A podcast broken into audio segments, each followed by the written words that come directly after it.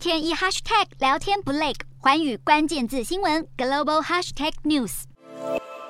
面对笑容、热情握手，俄罗斯外交部长拉夫罗夫一见到中国外长王毅，立刻露齿微笑，显然相当开心见到这位朋友。二十国集团 G 团体外长会议在八号正式展开，而王毅在会前与拉夫罗夫举行双边会议，两人持续讨论乌俄战争。面对华府主张俄国不应该继续作为 G 团体成员，俄国外交部表示，拉夫罗夫与王毅在会中强调维持和发展 G 团体的必要性，俄国是不可或缺的。除了与俄国外长会面，王毅还跟印度。外长苏杰生会面，试图化解两国紧张的外交关系。两国同样也就乌克兰问题交换意见，而王毅也提出中国对当前乌克兰局势的三点关切，除了反对西方国家借机制造新冷战，以及透过制裁损害别国的正当发展权益之外，王毅特别提到拒绝任何将乌国危机与台湾问题相提并论的图谋。王毅表示，一些国家在乌克兰问题上强调主权原则，但在台湾问题上却不断挑战中国的主权和一个中国原则，甚至蓄意在台海制造紧张局势。